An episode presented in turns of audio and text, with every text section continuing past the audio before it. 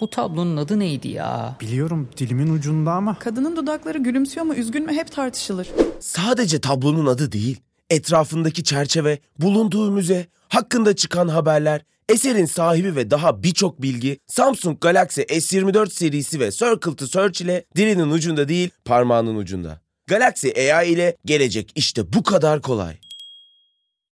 Salus online terapinin yanında size özel ücretsiz içerik planıyla kişiselleştirilmiş bir deneyim sunuyor. Siz de nefes ve farkındalık çalışmaları, meditasyonlar ve çeşitli egzersizlerden faydalanabilirsiniz. Değişim ve gelişim sürecinde hem fiziksel hem de mental sağlığınızı destekleyebilirsiniz. Kendi en iyinizi yaratmak için Salus uygulamasını indirin. Başlangıç 10 koduyla %10 indirimli kullanın. Meditasyon hapishanesi. Sabah dörtte çalan gongla herkesin uyandığı, dört buçukla altı buçuk arasındaki açılış meditasyonundan sonra neredeyse her gün 10 saat meditasyon yapılması planlanan ve bu sürenin de toplamda 10 gün sürdüğü inzivadan geçen bölümde bahsetmiştim. Eğer o bölümü dinlemediyseniz öncelikle onu dinlemenizi öneriyorum. Çünkü bütün detayları, bunun ne olduğunu, ne amaçla yaptığımı, ne gibi korkular taşıdığımdan bahsetmiştim. Bu bölümde deneyimlerimden ve tabii neden tamamlayamadığımdan kendi perspektifimden söz etmek istiyorum. Dünyaya fırlatıldığın bu serisinde felsefenin izinde yolculuğumuza devam ediyoruz. Bu bölümdeki durağımız Nepal.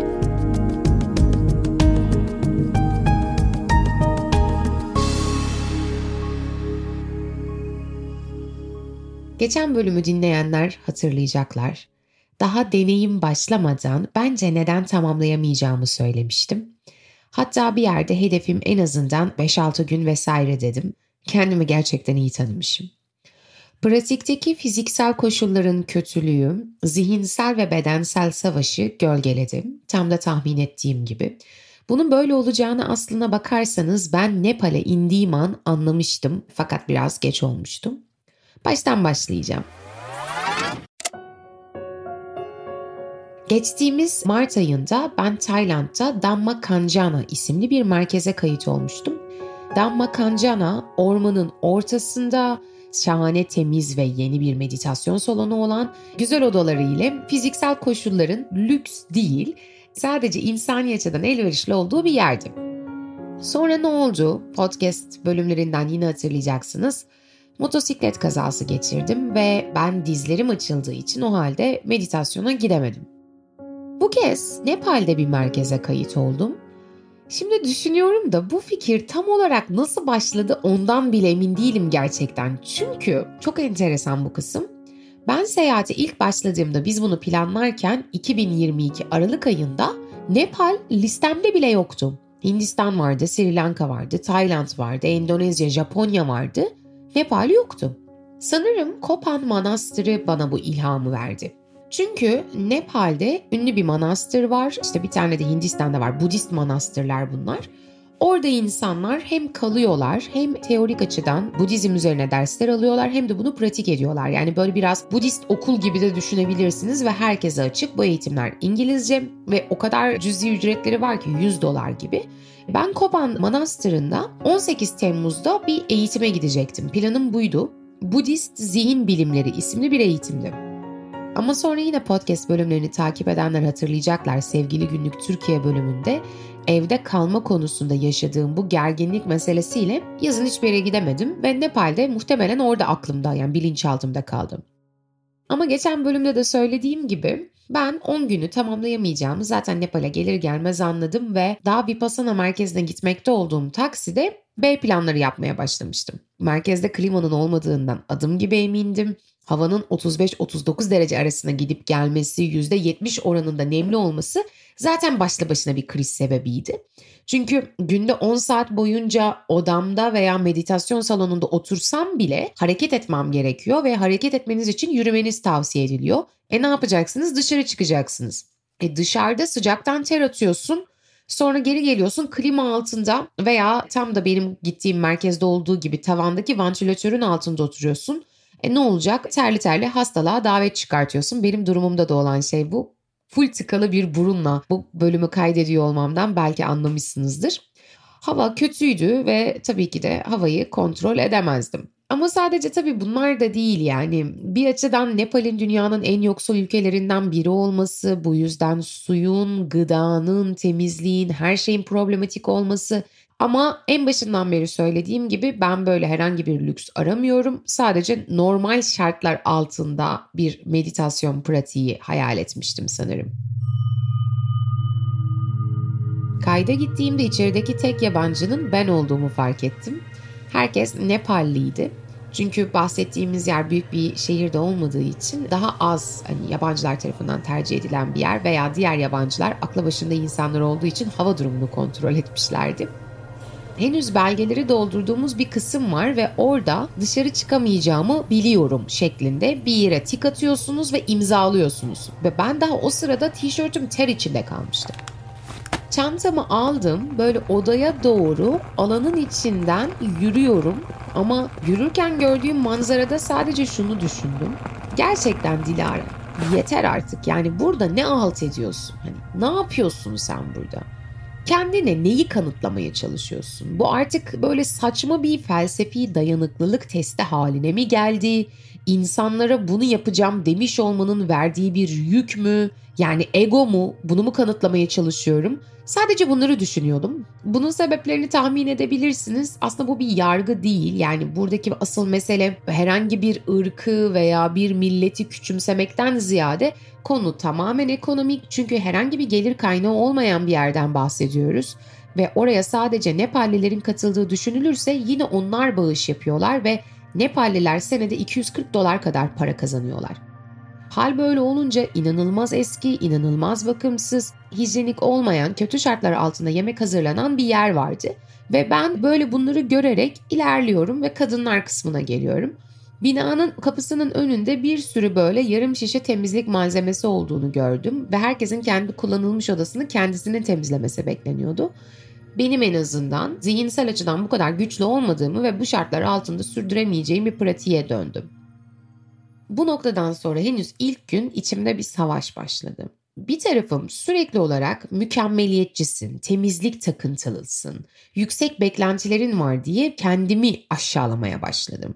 Hindistan'da Oroville'de tanıştığım Hindu arkadaşımı hatırlarsanız Krishan bazı bölümlerde bahsetmiştik. Hatta Tantra felsefesinden bahsettiğimiz bölüme konuk da olmuştu.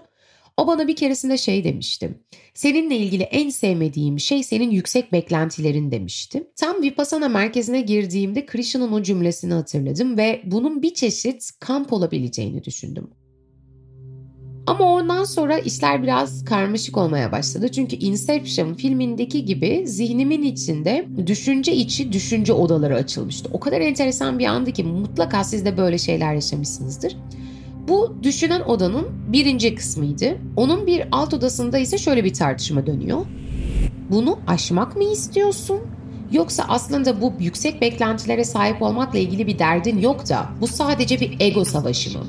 Bunu kendine ve insanlara mı kanıtlamak istiyorsun? Çünkü eğer öyleyse ego Budizm'de en olmaması gereken şey. Onun da bir alt oda deneyimindeki tartışma ise şu. Buna felsefi bir deneyim diyerek kendi felsefi doğrularına da hakaret etmeye başlamadın mı sen aslında Dilara? Sonuçta 10 senedir asketizm, çileciliğe karşı çıkan, yoksulluğun erdem değil toplumsal bir problem olduğunu söyleyen ve amacın herkes için fiziksel refah olması gerektiğini söyleyen biriydin. Şimdi bu koşullardaki sağlıksız durumu deneyimlemek demek de neyin nesi? Koşulların bu değilken kasıtlı olarak sürünerek aydınlanmak denilen şeyin dandik bir Hollywood filmi olduğunu söyleyen sen değil miydin diyen başka bir oda var. Orada da Dilara'nın bir simülasyonu yine konuşuyor, konuşuyor, konuşuyor, konuşuyor ve tartışıyor.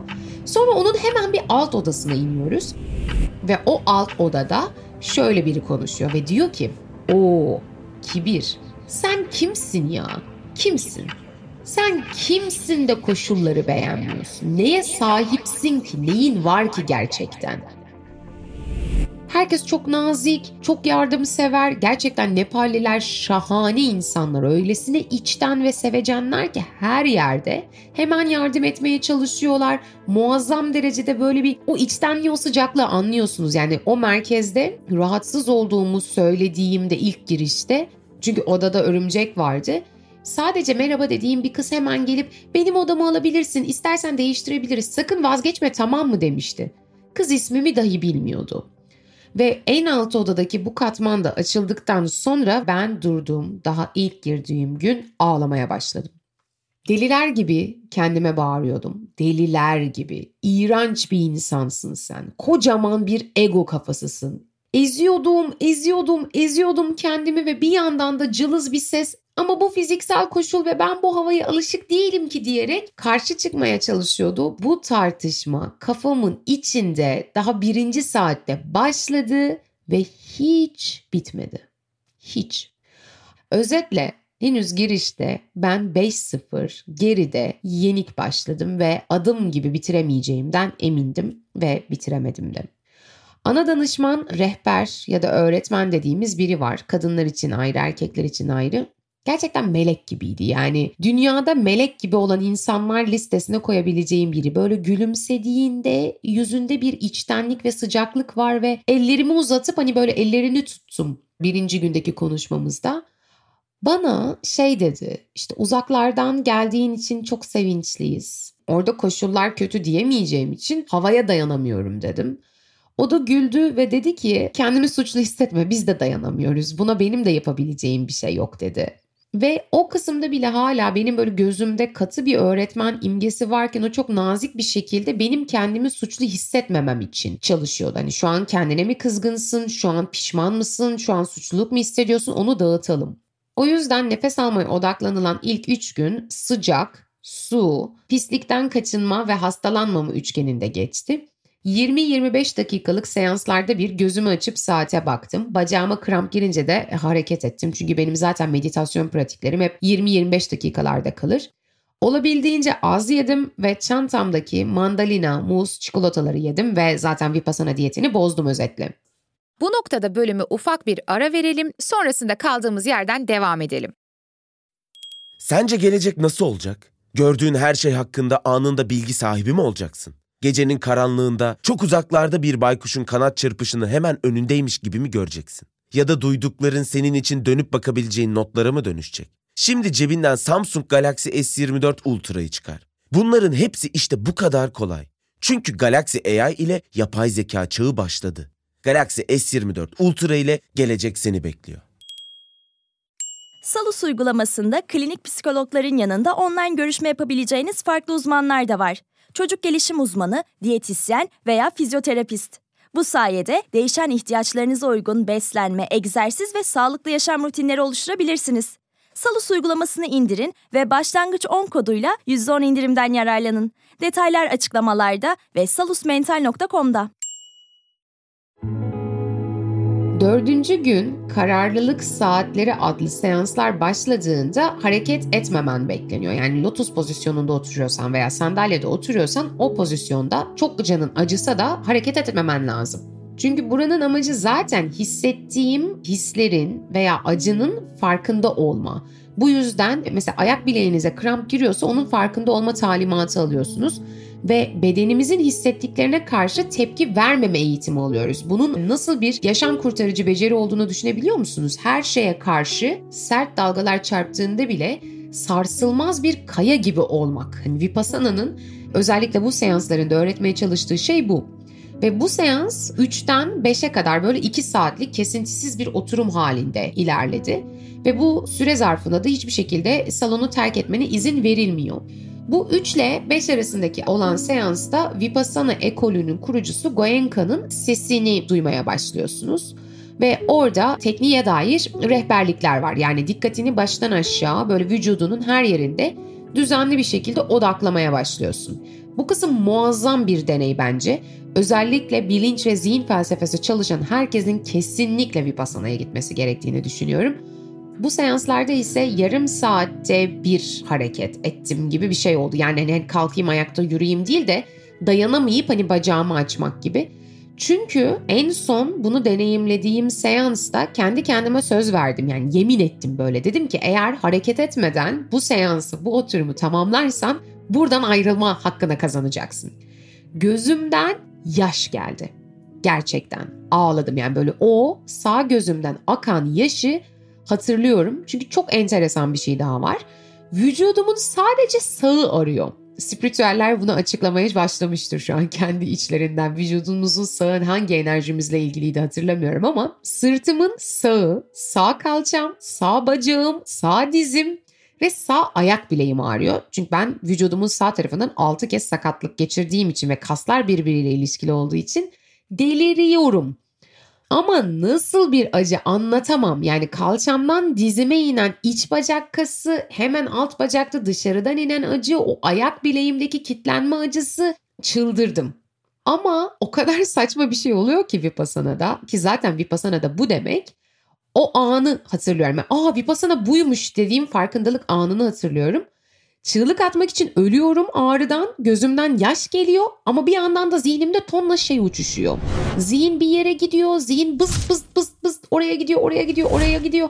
Hani böyle Harry Potter'da şey sahneleri olurdu ya. Kötülerle iyiler savaşmaya başladığında herkes böyle asasını çıkartırdı ve ışınlanmaya başlarlardı, hareket ederlerdi. Zihnim tam olarak o şekilde oradan oraya, oradan oraya, oradan oraya uçuşuyor ve bir yere gidiyor ve duruyor. O an için dikkatin orada olduğunda o dikkat gerçekliği yarattığı için gerçekliği ne oluyor onu deneyimlemeye başlıyorsun. Sonra ayak bileğine kramp tekrar giriyor, tekrar acıya dönüyorsun, tekrar canın acıyor ve vücudunu taraman gerekiyor. Bacağında ağrı varsa bacağındaki ağrıyı unutmak için boynuna odaklanman gerekiyor mesela gibi gibi. En sonunda benim için çok saçma derecede uyandırıcı bir yere geldi. Şimdi meditasyon pozisyonu lotus pozisyonunda otururken sağ ayak bileğim altta kalıyor değil mi? Katlamış oluyorum onu. Ve en çok ağrıyı sağ ayak bileğimde hissediyorum. Yani orada bir yanma o kasların hepsinin koptuğunu hissediyorum. Neden sağ ayak bileğim ağrıyor? Çünkü yine beni uzun zamandır takip edenler hatırlayacaklar. Ben 2020'de daha pandemi döneminde tek başıma kalkıp Londra'ya taşınmıştım. Ve o zamanlar işte ilk gittiğinizde 10 gün karantinada kalmanız gerekiyordu. Karantinadan çıktım. Londra'daki 12. günüm. Yağmur yağıyordu. Ben metroda merdivenlerden inerken ayağım kaydı, düştüm ve ayak bileğimde kaslar yırtıldı. Bir ülkeye varıyorsunuz. 12. gününüz. Tek başınıza taşınmışsınız. Karantina yeni bitmiş. Sağ ayak bileğinizdeki kaslar yırtılıyor ve kimseyi tanımıyorsunuz. Ülkeye de geri dönemezsiniz. Çünkü Türkiye kırmızı listede. Yani ben Türkiye'ye gelirsem tekrar Londra'ya gidersem tekrar karantinada kalacağım. Bu bahsettiğim meditasyon seansının sonunda oraya kilitlendim. Oraya kilitlenmemin sebebi şuydu. Orada bir detay vardı. Çok uzun süredir hatırlamadığım bir detay. Ben hıçkıra hıçkıra ağlıyorum. Güvenlik görevlileri yanıma gelmişler, beni oyalıyorlar ve sağlık personelini çağırıyorlar. Ambulans çağrılmış durumda. Ambulansı beklerken güvenlik görevlisi olan bir kadın vardı. Bana diyor ki hadi telefonunu çıkar bir arkadaşını arayalım aileni erkek arkadaşını birilerine çağıralım hani sana daha iyi hissettirir kendini diyor. Ve ben o an bir yandan ağlıyorum bir yandan ayak bileğimi tutuyorum şunu dediğim anı çok iyi hatırlıyorum. Ben yalnızım burada diyerek bağırdığımı hatırlıyorum. O an kendimi acındıracak bir pozisyona sokmuş gibiydim ama bir yandan da aşırı gururluydum. Çünkü kendime acımaktan dolayı kazandığım hani bu kadar kötü bir duruma düşmüş, acınası bir durumdayken benim kimsem yok ki diye bağırırken bir yandan da aslında bak Dilara hani böylesi bir durumda bile idare edeceksin. Bunun da altından kalkacaksın diyerek övünen bir taraf vardı. Yani kendimi takdir etmem ve kendimle gurur duymamın bir koşulu olarak acı çekmem gerektiğini düşünen bir sahneydi. Tabii bunlar Vipassana'da milisaniyeler içerisinde açılıyor. Ve ben o seansın o kısmında, o ayak bileğimdeki ağrı sahnesinde böyle bir titremeye başladım, terlemeye başladım ve anladım. Kendime ne kadar güçlü olduğumu kanıtlamak için senelerdir insanları itiyorum. Arkadaşlarımı, erkek arkadaşımı, ailemi. Mesela kız arkadaşlarımla aramızda hep şöyle diyaloglar olurdu. Bir sıkıntı yaşarım, herhangi bir sorun olur. Bana ne olduğunu sorarlar. Hani bunu anlatmak ister misin derler. Ben de yok ya bunu anlatmak istemiyorum. Bu bana kalsın. Sizinle kötü şeyler paylaşmak istemiyorum derim. Hiçbir derdimi hiçbir arkadaşıma anlatmam. Senelerdir bu böyle. Ya da bir bağ kuracaksam, ilişkim ciddileşmişse hemen bir bahane bulurum ve oradan kaçarım. Biz daha çok küçükken erkek kardeşimle benim aramda 6 yaş var. Ben daha böyle ortaokuldayım ya da lisedeyim sanırım hatırlamıyorum. Ki Kubilay, kardeşimin ismi Kubilay. Yeryüzünde benim için en değerli olan şey. Yani ondan daha fazla sevdiğim herhangi bir şey yok ve bir insan daha fazla nasıl sevilir bilmiyorum. Yine de buna rağmen ben lisedeyken Kubilay da daha 5-6 yaşlarında olmalı. Anneme gidip şey demiş. Anne sanırım ablam beni sevmiyor. Neden bana bu kadar soğuk davranıyor demiş. Onu hatırlıyorum. Annem de bana bunu söylemişti. Sevme konusunda problemlerim olduğunu çok fazla duydum. Ama ben sevme konusunda bir problemim olduğunu düşünmüyordum. Yani sevgimi göstermek konusunda problemlerim olduğunu düşünüyordum. Orada öyle bir mekanizma, bir kodlanmışlık vardı ki güçlü olmak, başarılı olmak, yalnız olmak, özgür olmak arasında böyle kurulan bir dörtgen var ve benim için güçlü olmak, özgür olmak ama özgür olmak yalnız olmak mesela. Ve tanımlarımızı kendi değerler sistemimiz içerisinde inşa ettiğimiz için Mesela fedakarlıkla birlikte bir ilişkinin içerisinde bir arkadaşlık ilişkisi geliştirerek güçlü olabileceğimizi, birlikteyken de özgür olabileceğimizi göz ardı ediyoruz.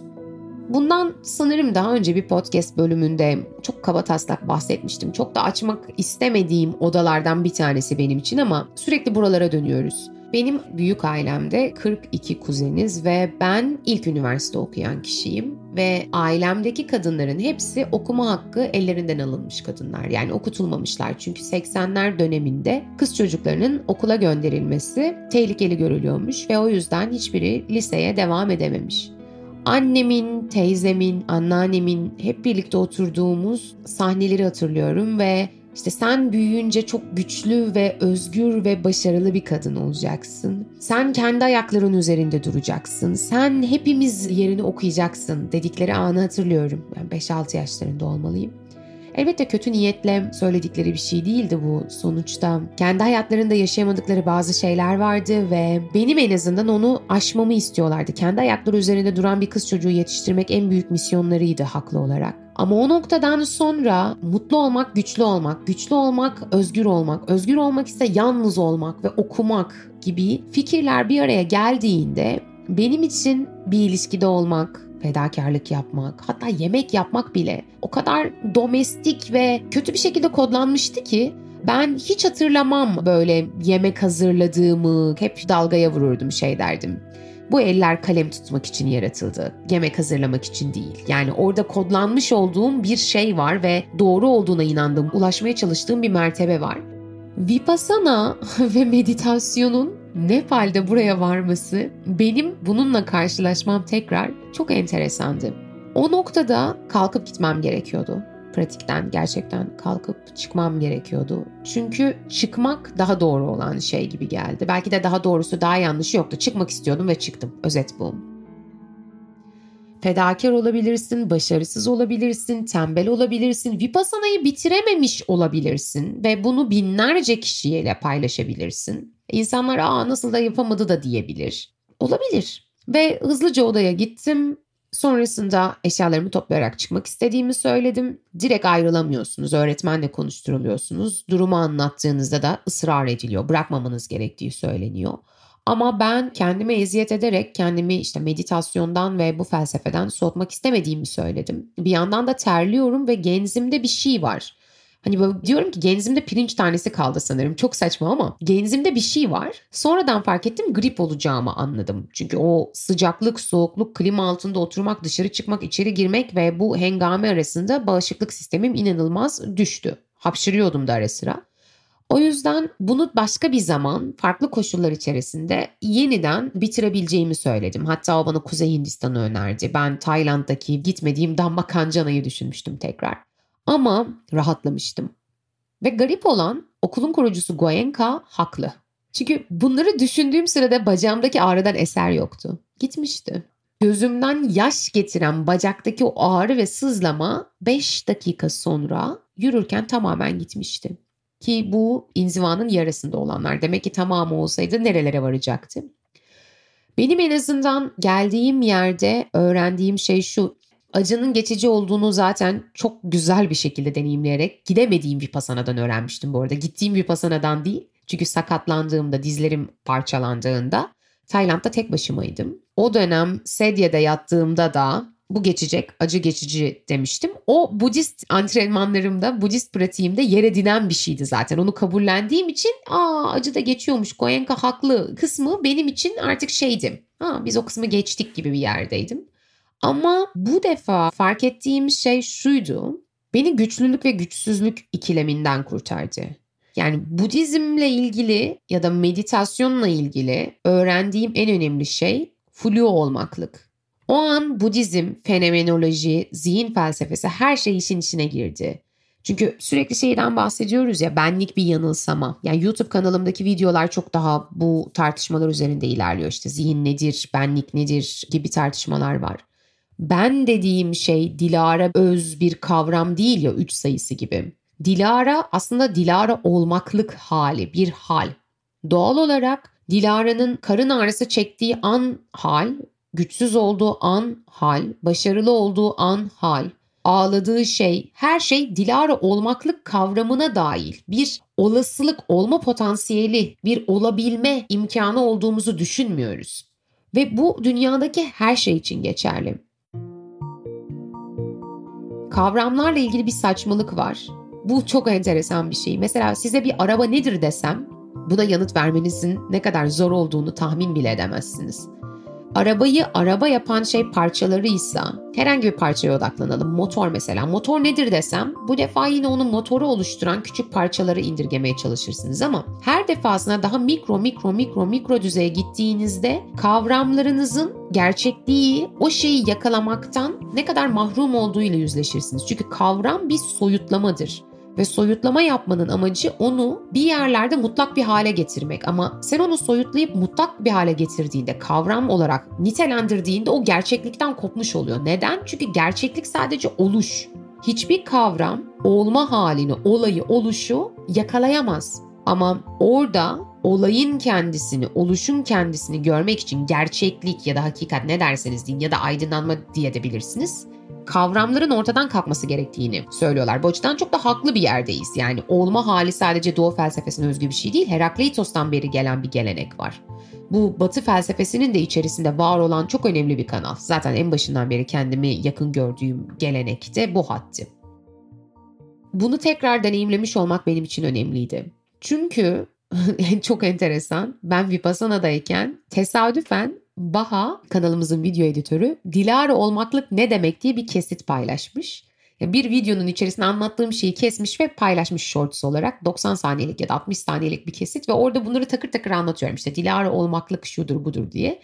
Ve onu anlattığım o enformatik olarak anlattığım şey o knowledge dediğim bilgi olan şeyi bir wisdom olarak bir hakikat olarak bir bilgelik olarak deneyimlediğim bir an eş zamanlı oldu. Hayatın tatlı fiziksel rastlantılarından biri tırnak içinde hala fiziksel diyorum. Materyalizmden şaşmadım. Ve yine Budizm'de var olan makul fikirlerden biri benlik dediğimiz şey aslında koşullara verdiğimiz tepkiler ya. O kısımda güçlü veya güçsüz olma ikileminden kurtularak güçsüz olan kısmımı, Vipassana'yı bitiremeyen kısmım da buna dahil. Hepsiyle kabullendiğim ve gördüğüm ve güldüğüm bir yer vardı. O güzel bir farkındalıktı. Bu sene özellikle şu son 1-2 senede diyebiliriz. Tam da yaşları işte 29-30 yaşları. Kendimle ilgili beklentilerimin, kabuklarımın böyle takır takır parça parça parça kırıldığı yerler çok kırılgan olduğum bir yer elbette. Ama bir açıdan da heyecanlı olduğum bir yer. Yani bunlardan yıpranmış, yorulmuş değilim. Çünkü karşılaştığım şey her defasında beni yıpratan veya korkutan değil de olma deneyiminin içinde yeni yollara, yeni karşılaşmaları, yeni düşünümlere yol açan şeyler olduğu için hala felsefi eğlencesi de oradaymış gibi geliyor. Yoruluyoruz. Yoruldum. Siz de yoruluyorsunuzdur eminim. Olmak istiyoruz ama olmak insanı epey yoruyor. Bu da var olmanın bedeli sanırım. Dinlediğiniz için teşekkür ederim. Gelecek bölümde görüşene dek meraklı kalın. Görüşmek üzere.